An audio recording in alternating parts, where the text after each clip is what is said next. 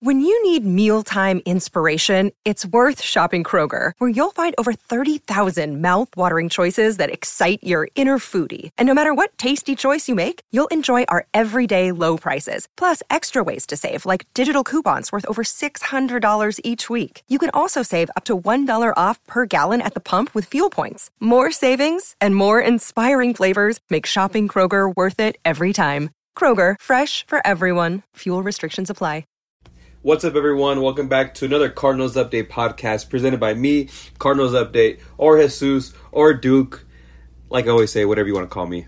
Um, so yeah, basically, um, this podcast, since it is a bye week, we are going to go over just, you know, some positional breakdowns, kind of just seeing how the offense and defense have been going just throughout the season, throughout the first 14 weeks, and just, you know, how you expect them to finish the season, and then also next year, just how how do you think you know they play out next year? Uh, we'll also go over a little bit of free agency and the, and the draft. You know, just looking ahead on uh, you know what's going on with our own free agent, with some potential free agents, uh, with some money that the Cardinals might have to spend, and also on the draft too. You know, what pick? You know, what what we'll have regarding the the Texans pick, what we're to have with our own pick, if we trade back, you know, if we pick whoever at number three, you know, just how the future looks for our potential draft picks.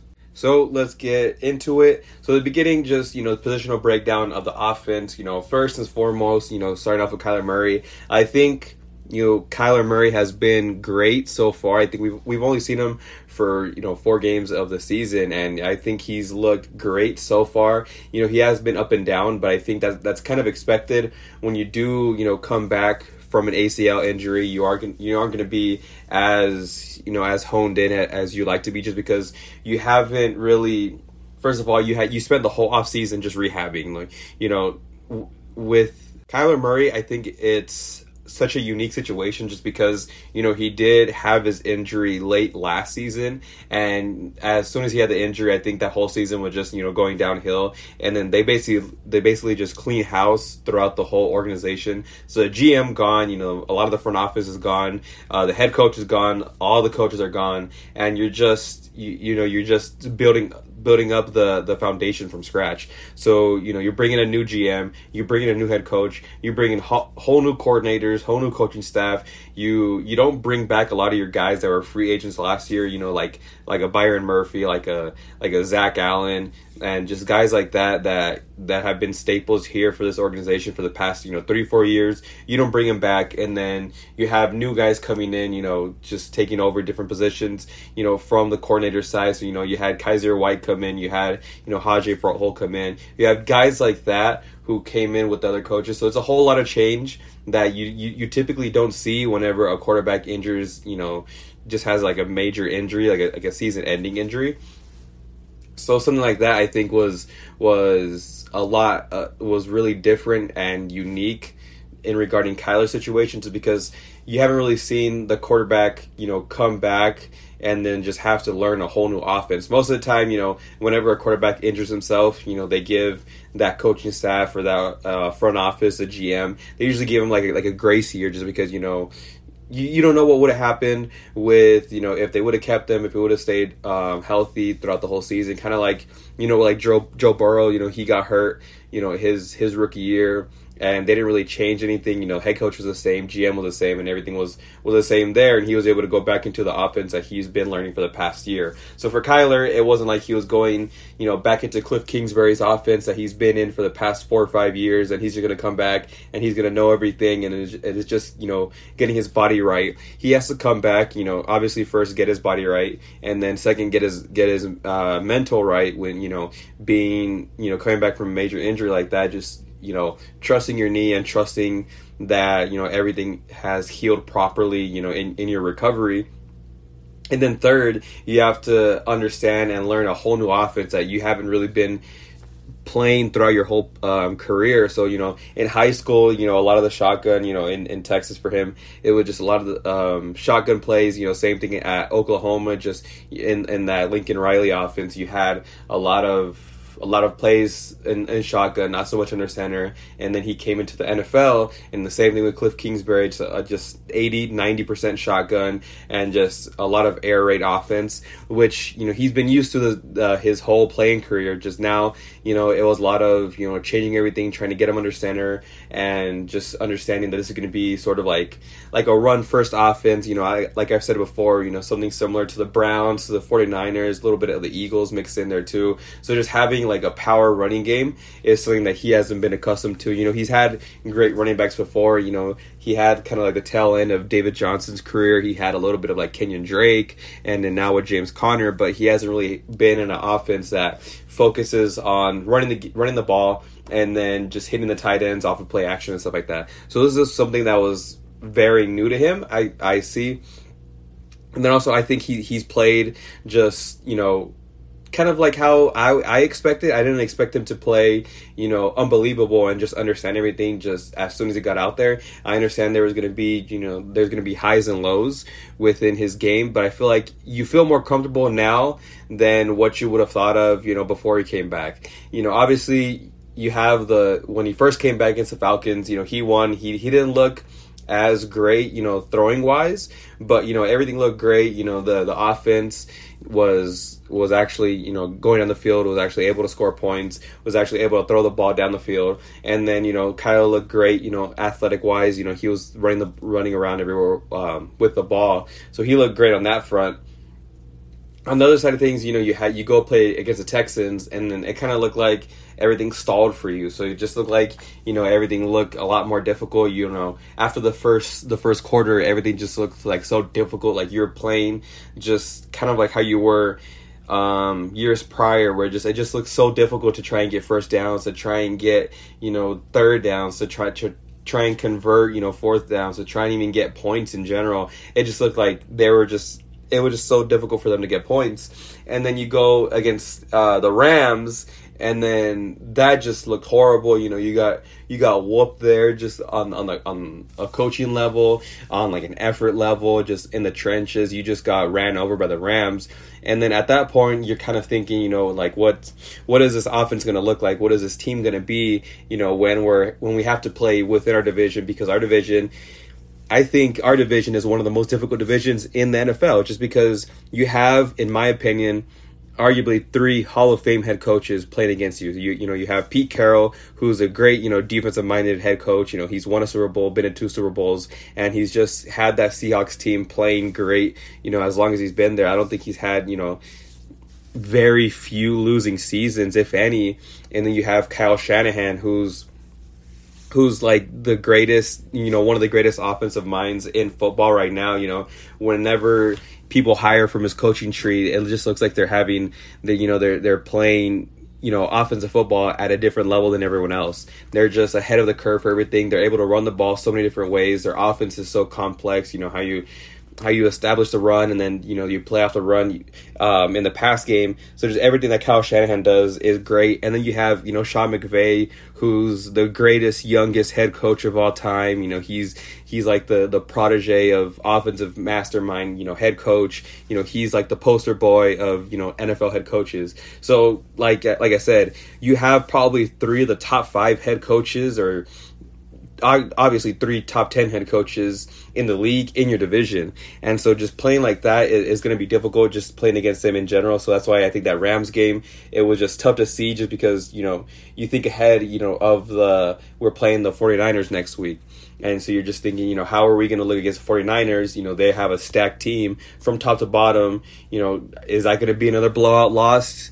Kind of how we were against the Rams. The Rams don't really have any real real talent outside of like Aaron Donald and Cooper Kupp and like Matthew Stafford right there. But outside of that, you know, you can't really name anyone on the defense outside of Aaron Donald. You can't really name anyone on the offense outside of probably Kupp, um, Puka Nacua, and and Matthew Stafford. So just they just have guys in there that are plug and play with the Rams, which you know you hope to see.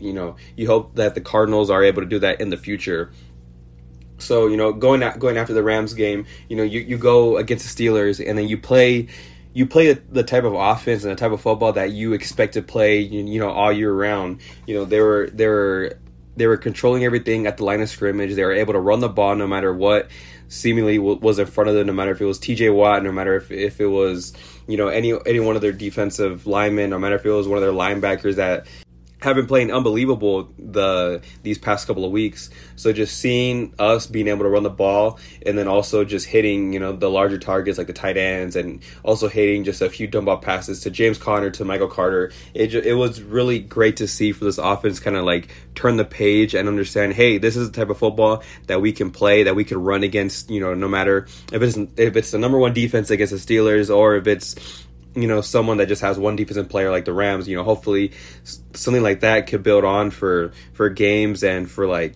situations next year where you're able to look back at, at a game like the Steelers or, and you say, hey, you know, we're able to to to move the line of scrimmage, we're able to to play, you know, hard nosed football within the trenches, and that's something that that that you love to see. So going back to what I was talking about with, with Kyler Murray, I think him within this Drew Petzing offense is, you know, for these past four weeks, for this past month, I think it, you, you feel happy about it. You know, I don't think this is just talking, you know, off of the game that we had last week against Steelers. I think you honestly feel feel great and you feel kind of at ease with this offense. I mean, outside of the Rams game, I don't think anything felt too difficult where you're just like, well, this offense doesn't look great. You know, Kyler kind of looks horrible. You know, yada yada yada. I think you know even in, even in the in the in the Texans game, you know when you weren't able to score points, you saw like the foundational pieces of how this offense is supposed to run. You saw how you know this offense is gonna is gonna run with Kyler Murray. How he's able to hit guys. You know maybe next year when you do have a full off season, you know Kyler is gonna be able to he's going to be able to hit those throws, you know, more consistently just because you have a whole offseason with with you with your receivers, with your tight ends, and just understanding the ins and outs of this offense. You know, being able to to see different coverages and how you're supposed to attack it within the scheme of this offense. So just seeing how that how that could look in the future, you know, you, you feel at ease. And, you know, with Kyler, I don't think you're going to have I, I, in my opinion, you should not, you know, draft a quarterback if you do land like a top one or two pick. Like, I think Kyler is great. You know, I'm a Kyler supporter, so him, you know, showing this team, showing this offense, showing you know Gannon, showing Monti for, showing all of them that he is a franchise quarterback and he can run, you know, whatever offense you put him you put him in, regardless of you know if it's a if it's an air raid offense, if it's you know a run first offense, he's able to adapt and adjust himself to play within the, the confines of the offense. And I think that he's shown that these past you know the past four weeks, and hopefully he continues to show that towards the end of the season. And you go into next season, you go into the off season, you know, not having that as a concern. If you do end up with like the number one or two over, overall pick, I, I wouldn't say the, the number two overall pick. You know, if Drake Maye is there, I don't think you have any worry about that. But if you do land the first overall pick, you know, it is going to be a conversation just because you know uh, Caleb Williams. I still think I still think he's a great quarterback and he's going to be the first pick. You know, in next year's draft. But and then also him on a rookie scale contract is going to be a conversation that you have to have. But you know, outside of getting the first overall pick, which I don't think is going to happen, just because the Panthers are really struggling right now, and I don't see him really winning many, if any, games for the rest of the season. So just seeing how that plays out would be interesting to see. But other than that, I don't see us getting the first overall pick. You know, maybe the second overall pick, depending on how the Patriots do. I knew they won, you know, on Thursday night, but I personally don't see him winning many other games. Um, so I think you know we'll honestly probably get like the third, like three to five pick, just depending on you know if we beat you know, looking ahead in the schedule, you know, we, we play the 49ers, we play the Bears, we play the Eagles, and then, and then we play the Seahawks. So those are our four re- remaining games. Um, honestly, I don't see us beating the 49ers. You know, hopefully it is a competitive game and, you know, Kyler shows that he's still improving within the offense. You know, everything looks great. It's just, you know, it's kind of like how we how we played the 49ers last earlier in the season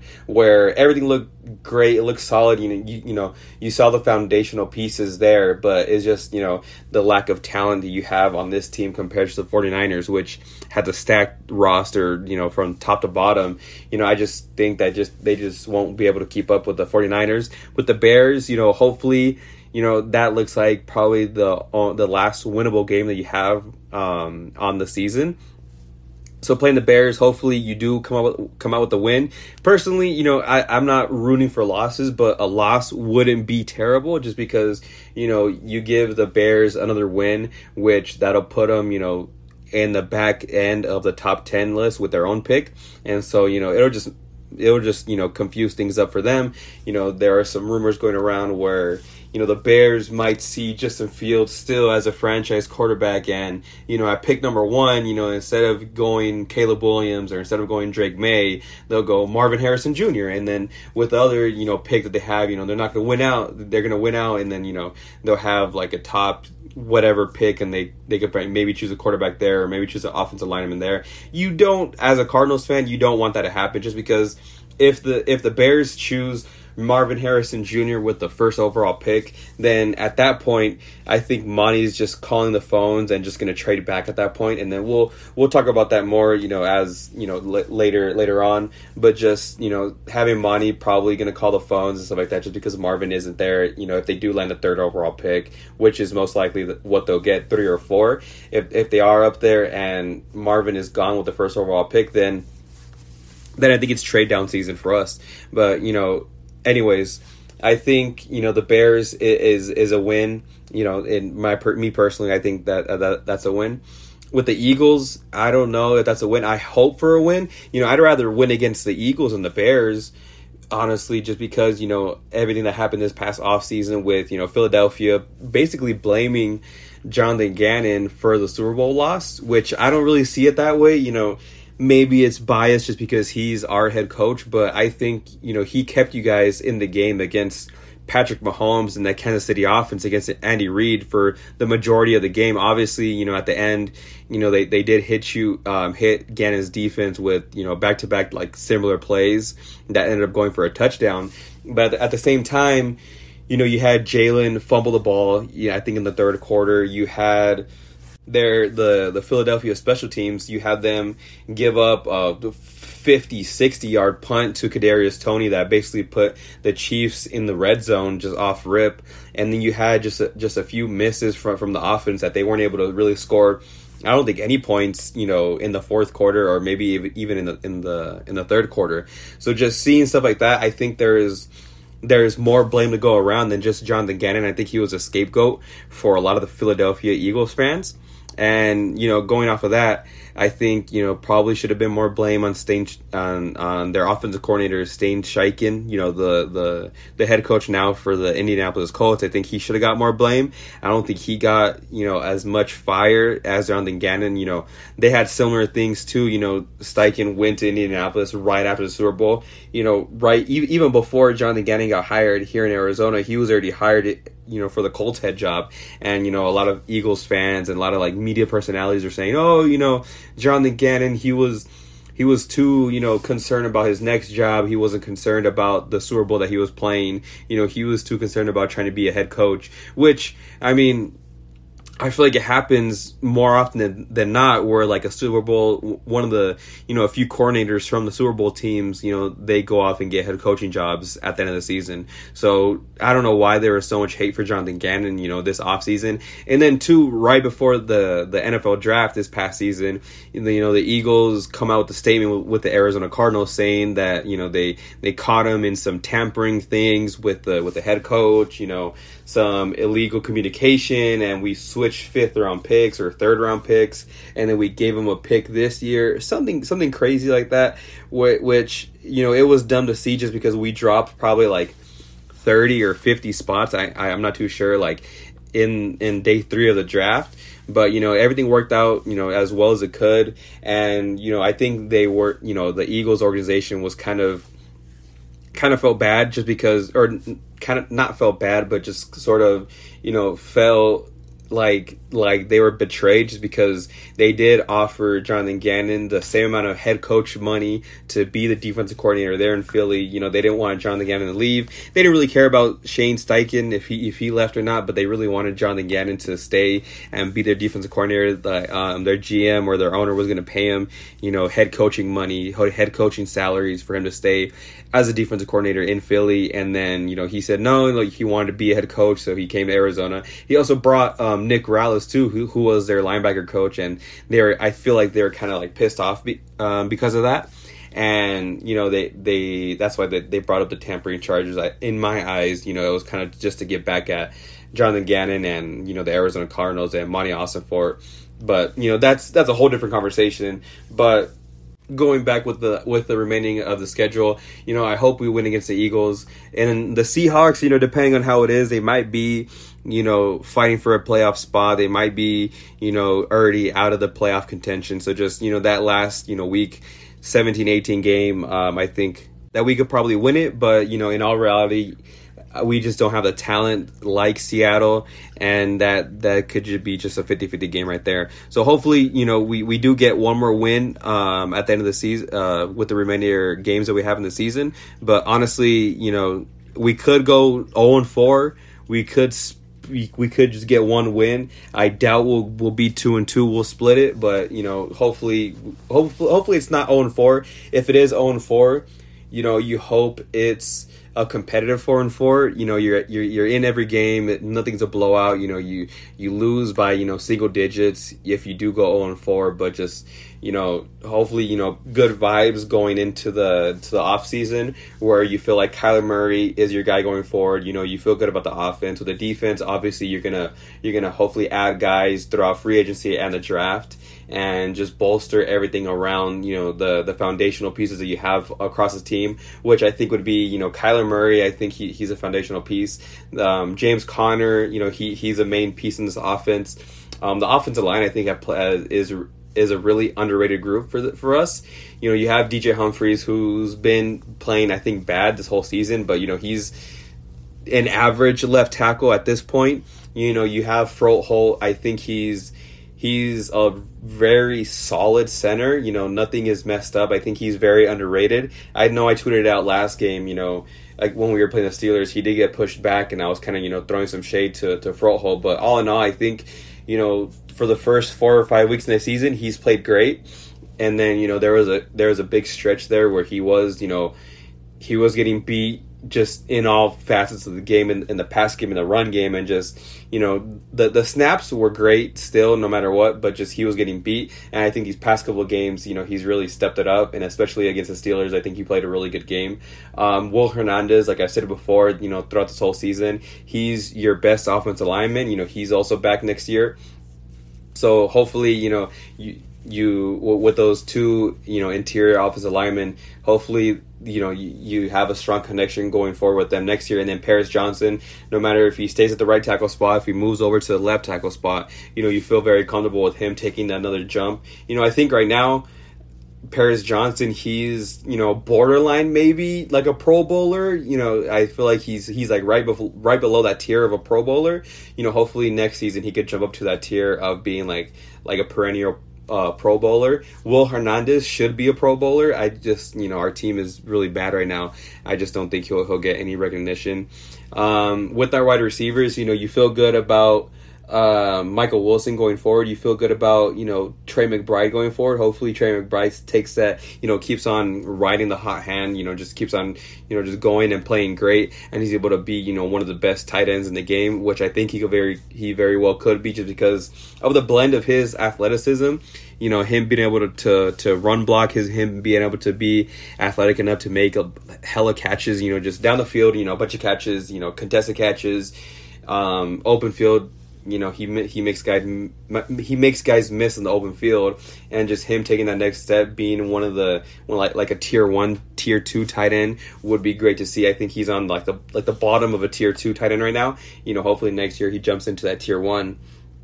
And then on the defensive side of the ball, you have you know Budda Baker, Jalen Thompson should be a Pro Bowler this year. You know he's he's been playing great, so you so you're set there at safety. I think you know, and the edge room, you want to add, you know, like an alpha guy there. You know, you have Dennis Gardeck, you have Zaven Collins, you have Duma Dimukeje, you have um, Cameron Thomas out there. You have, you know, different guys that just take turns um, on the edge spots. So hopefully you get like a real alpha, you know, pass rusher that can help you guys and just take a lot of the pressure off a Dennis Gardeck, as Zaven Collins that that's out there trying to trying to just you know play better than what they are. So hopefully you get like like I said, just a real number one edge rusher that that helps everyone and just helps the defense as a whole.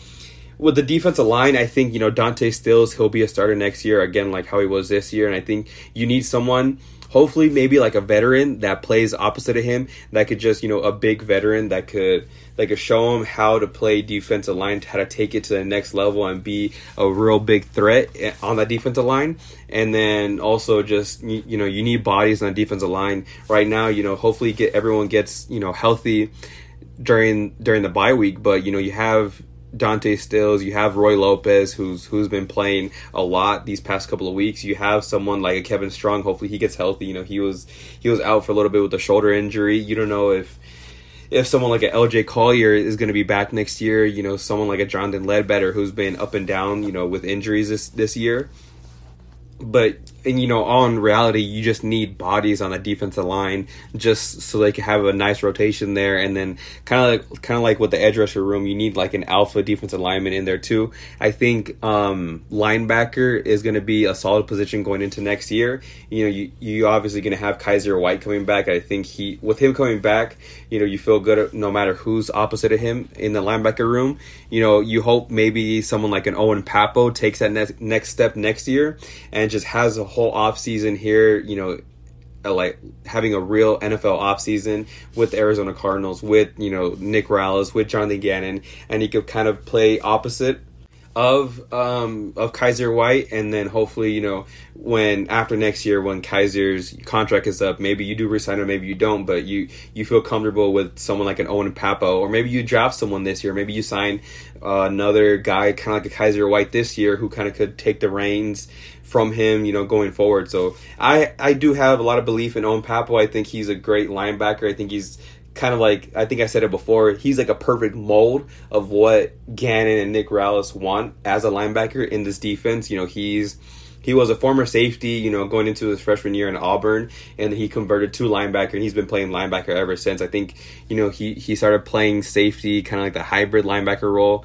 um, at Auburn when he was like probably like I think 17 or 18 years old, you know, like a real young guy, and he's played three, four years at Auburn, and then in coming into the draft as a late, you know, fifth or sixth rounder. I think he just needs time to develop and just understand what they what they're asking from him in this defense. But I think he has all the tools and all the potential to to take those those reins from Kyzir White, not next year, but hopefully like the year after, and you know next year just get comfortable within the offense and just understanding, you know, just getting him playing time. This year he hasn't really had playing time just because he's been mainly like a special teams special teamer. And then even with Kyzir's injury, he hasn't really been playing. I think he played a handful of snaps, maybe like three or five snaps against the Steelers, and it was mainly just rushing the passer and just not really like a traditional linebacker role that they have. So hopefully he flourishes next year. Um, with the cornerback group, I think you know.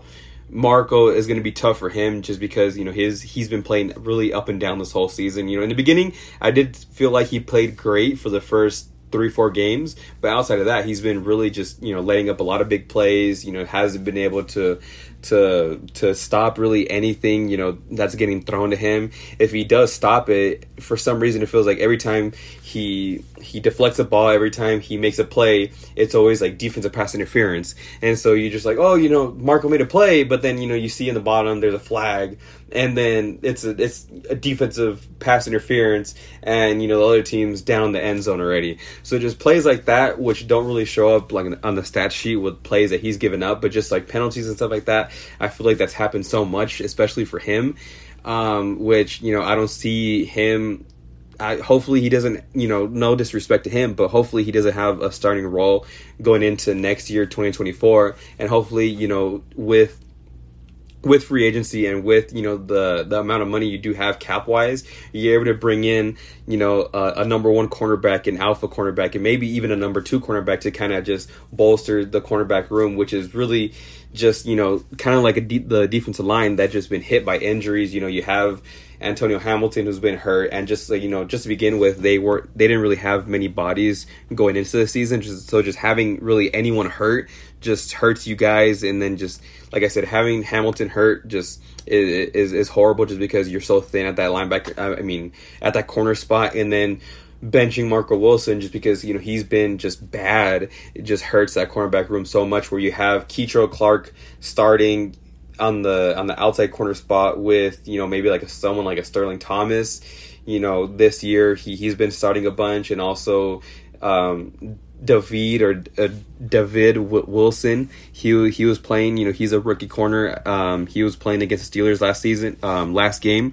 So seeing someone like that, you know, you hope to uh, to have someone that comes in, maybe maybe at least two guys at least to come in in that cornerback room to just make it you know more more of a normal cornerback room where you have a true number one corner that's able to to play on the outside, play on the boundaries, and then you have the number two corner. Maybe you know, maybe not as good. Maybe it could be someone like a Kei'Trel Clark that just plays the other team's lesser receiver, and you know he's able to flourish in that cornerback two role. So hopefully that you know transition is you know for the you know for for the team going forward. Um, so now we'll kind of transition to like free agency and stuff like that, kind of like what we want to see from free agency. So one of the main positions I kind of like just highlight for you guys right now is you know we need wide receiver. I think you know Hollywood is going to be a free agent. I don't think you know unless he's unless he takes like a one year prove it deal, which I don't think he'll do it just because he is a little bit older,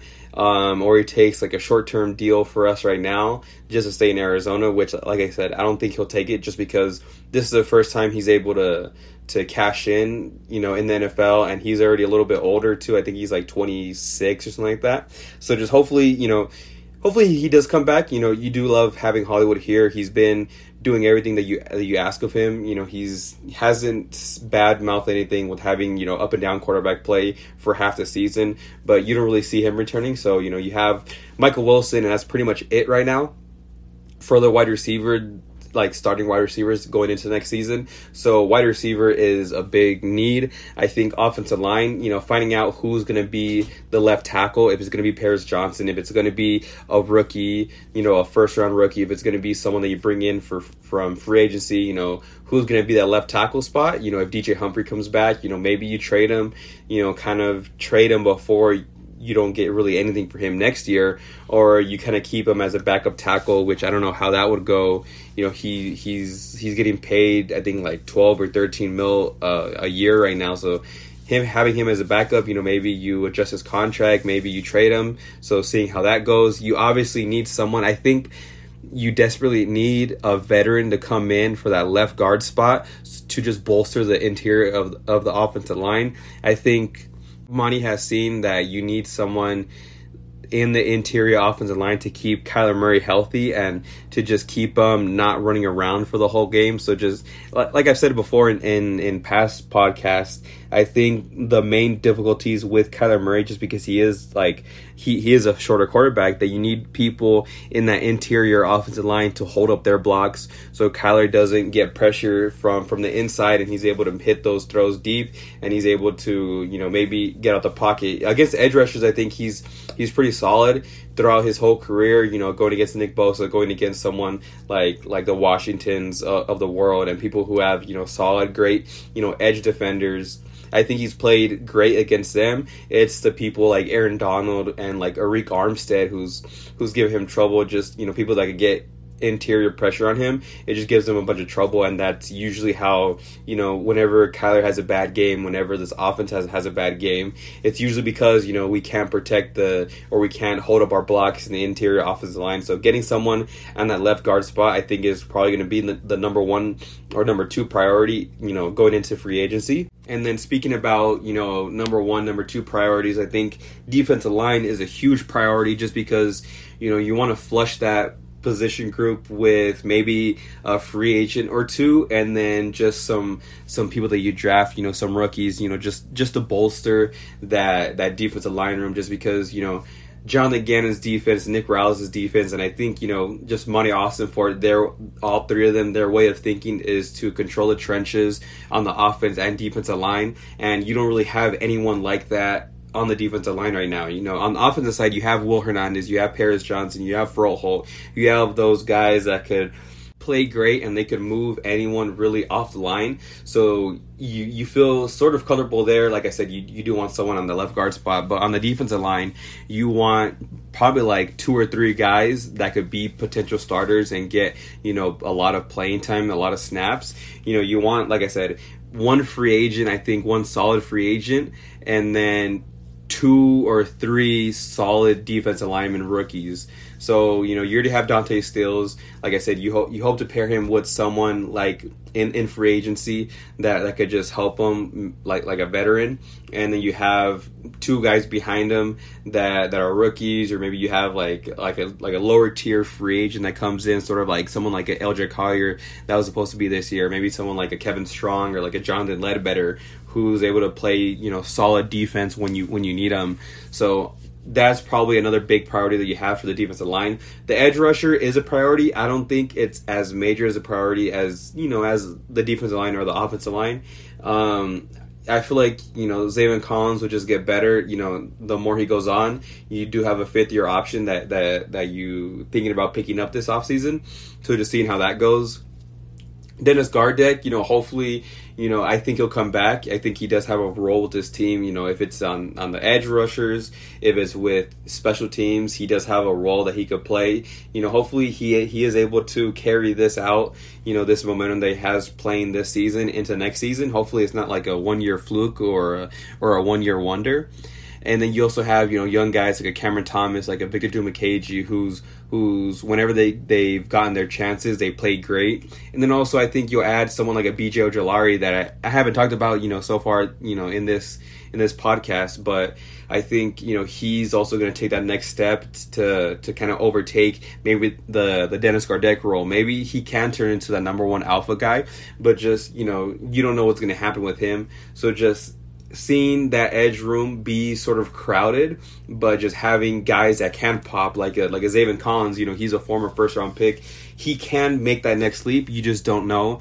Um, same thing with BJ Ojulari, you know, he's a second round pick. You know, he's someone that this offseason, you know, had surgery on his knee and you know he didn't really ha- have an off season. Kind of took a while to to get accustomed to. So hopefully, you know, he, the past couple of games he has been you know getting momentum and just looking like the player he was at LSU with just adding a few a few pass rush moves and also just being better against the run. Hopefully, he does take that next step to kind of solidify himself as the number one edge rusher for this team. And if not, you know, you go ahead and maybe sign not the number one guy, but maybe you sign like a tier two guy that could just complement, you know, BJ Ojulari and give BJ that that confidence of him playing as a number one edge rusher going into next season. And then you have the cornerback room, which is like I've talked about it earlier, is already just a, a, really thin room that you just need bodies in and you just need like a real number one receiver uh, a number a number one corner in.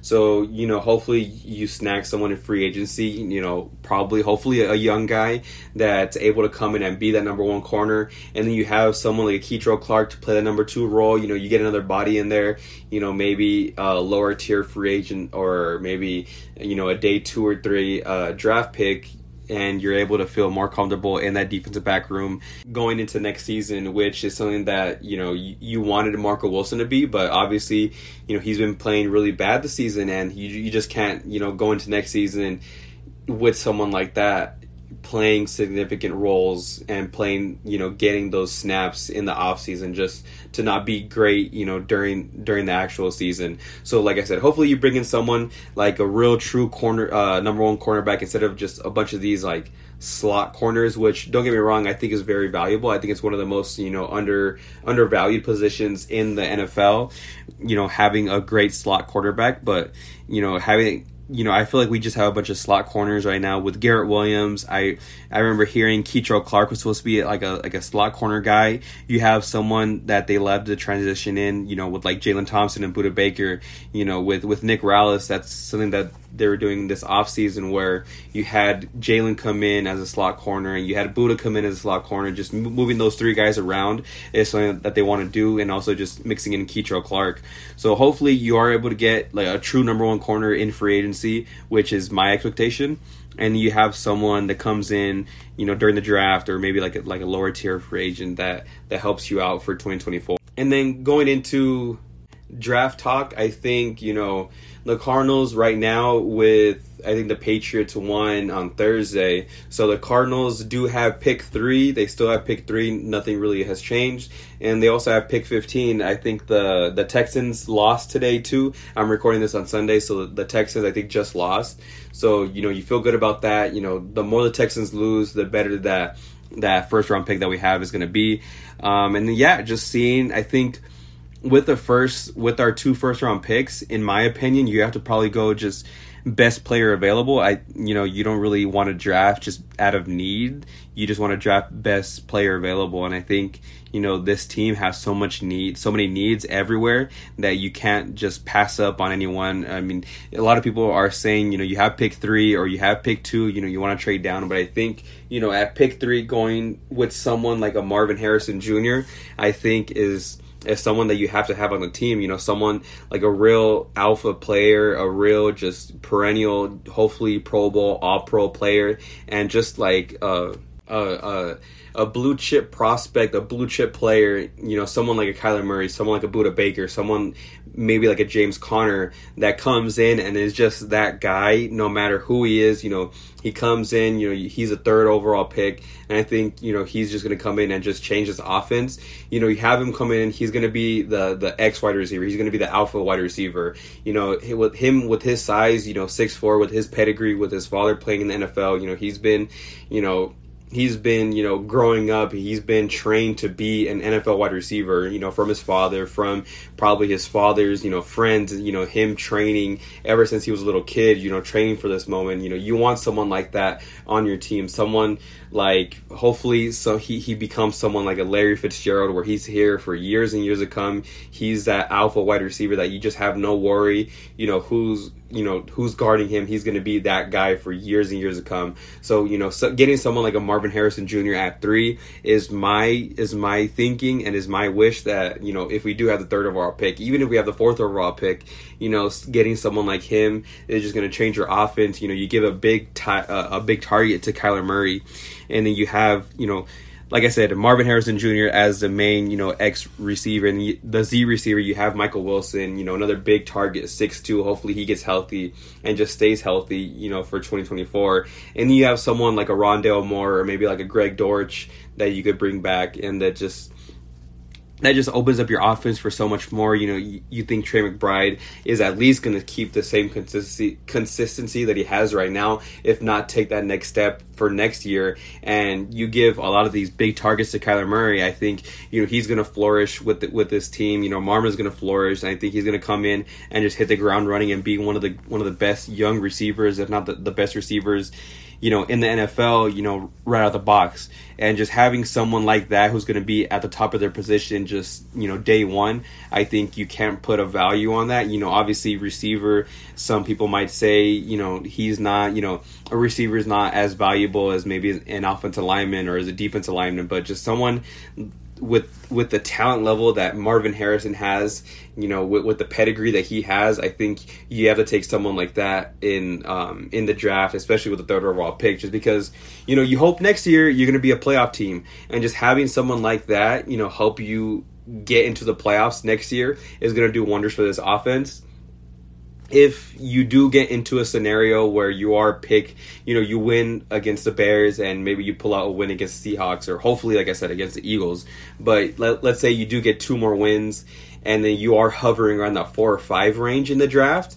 You know, Marvin Harrison might be gone at that point just because you have other teams leapfrog you, and you know, there's only two great quarterbacks in the draft. Maybe you know, depending on how you feel with Jaden McDaniels, you know, he just won the Heisman. You know, maybe he might sneak into the top five just because that Heisman might put him up there. You know, some team, you know, it only takes one team to fall in love with the guy that that drafts him really high. So, you know, worst case scenario with that with that first round pick that we have from from from our own first round pick, you know, you're gonna have a great guy no matter what. You know, if it's not Marvin Harrison Jr., it's gonna suck. But at the same time, if you do fall into that four or five range, or maybe you know, God forbid, you know, six or seven, something like that you do you are going to have a great player like like an Olu from Penn State who's going to be an offensive lineman that comes in and just and just bolsters that offensive line and just helps you helps you get you know one of uh, one of the two sides of the ball, the trenches, and just bolsters it and makes it you know something like how Dallas had back in the day, how the Eagles have it right now. Just you have great you know solid Pro Bowl guys, elite level guys throughout the whole offensive line, and you're just able to bully guys in the run game, in the pass game, and you know maybe someone like um, if you don't get Olu, maybe you get a Joe Alt, or maybe you know you are going to be in that middle of the top ten. Maybe you get someone like Isaiah Newton who, from Illinois who who plays great and is a defensive lineman that you could put next to next to Dante Stills or next to maybe a um, uh, a free agent that you bring in, and someone like that that that could just bolster just on the offensive defensive line is going to be great. And then with a with the Texans pick, hopefully it is you know somewhere in the teens. But if it's not, if it's not, if it's somewhere in the twenties or, or or God forbid it's in the late twenties, but you know hopefully it's in the early teens, you know early twenty, you know middle of teens, early twenties and you're able to get someone, you know, some wide receivers that could be there, like like the guy from LSU, the guy from Florida State, you know, the guy from Washington, who are all big physical receivers. You know, some of them are going to be more speedy, some of some of them are going to be more possession receivers. But having someone like that is going to be great. You know, you come you come out of the day one of the draft and you feel confident and great no matter who you pick. You know, I I have a lot of trust in Monti Ossenfort that he he's going to do his due diligence. You know, on every single prospect that could be there at three, that could be there at fifteen, and then also just the the the in the second round too with, with our with our pick too. You know, he's going to have he's going to come out hopefully you know day one, day two of the draft with you know two plus starters on this team. No matter if it's Marvin Harrison Jr. and you get you know an offensive lineman, you know with your other first round pick, or you get a, uh, an offensive lineman, one of the top tier guys with, with your first first round pick, and you know at the at the later one, you, you, maybe get a receiver, maybe you get a defensive lineman, and, and or maybe an edge rusher, maybe a cornerback. You know, if it's you know later in the first round draft, I think that's kind of the sweet spot of the cornerbacks this season, this this draft. You know, kind of later in the first, early second. I think that's well where a lot of them would go. Or maybe you're able to, you know, someone falls every year in the NFL draft, and you're able to snag them up. You know, with your with your second round pick and you come out of the you come out of the draft with three guys you're just like oh like all these three are going to be starters going into next season so hopefully you have someone like that like I said, my dream would be a Marvin Harrison Jr. at three, or just with our first first round pick, and then with our second one, you come back and just get someone in the trenches. No matter if it's a defensive lineman, no matter if it's an offensive lineman, or maybe, like I said, if it, if it is later in the, later in the draft, you know, you might get a cornerback, or you might get you know another position like that. So just you you feel real comfortable going into, the draft no matter what happens. You know, hopefully you do get higher picks just because you know obviously you want higher picks because you want better players. But you know, hopefully the Texans lose out. You know, as a Cardinals fan, you you want that to happen just because you're you're able to get more picks. But um, so yeah, that's basically what you know, kind of what, what you want in the in the draft. I mean, if you do get into a, un, like an unforeseen circumstance where Marvin is drafted above you and you're like draft and you're pick number three or four and there's still like a Drake Maye on the board, you know, at, in that situation, I feel like Monti would just trade down, you know, into middle of the top ten, and you're able to get you know something for next year and just keep on keep on having multiple first round picks for years and years to come, you know, with trading back, trading down, and you're able to just bolster this team for years to come and just have so many draft picks, you know, every single year. Kind of like how how the Eagles have been doing where they where they have first round picks just coming in and in this team and you know no matter who leaves in free agency you have someone that comes in and replaces them and is a top tier talent so hopefully you know you do get Marvin, but if not, you know, you feel good about what Monti Ossenfort's going to do.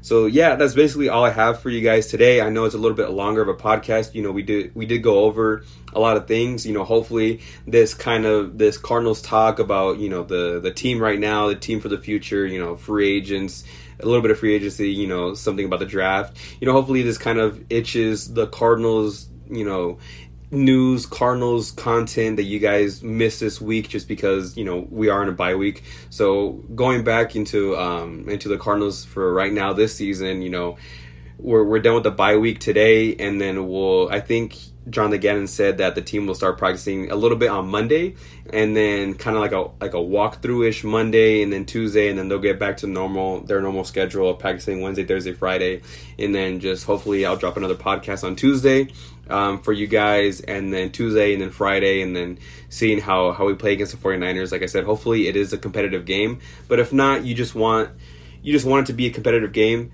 and just seeing Kyler and this offense just take more steps. You know, this defense, you know, hopefully people get healthy on both sides of the ball, but just everyone get healthy, everyone just play physical, play strong, and just, you know, have a competitive team going down the stretch of the season. So, like I said, thank you guys, you know, for listening and to this longer podcast that I was talking about. You know, sometimes I do ramble a lot. Um, so yeah, like I said, thank you guys. You know, if you do like the episode, you know, share it wherever you guys uh, listen to podcasts. Share it on Spotify, on Apple Podcasts, on Twitter, on Instagram, on Facebook, on TikTok, whatever you guys like. Um, and just yeah, like it. You know, download the episode. It really just helps me a lot. You know, just starting off the, the, with this podcast and just hopefully building this for me for the future, um, for years to come, and hopefully I'm able to do this. You know, consistently.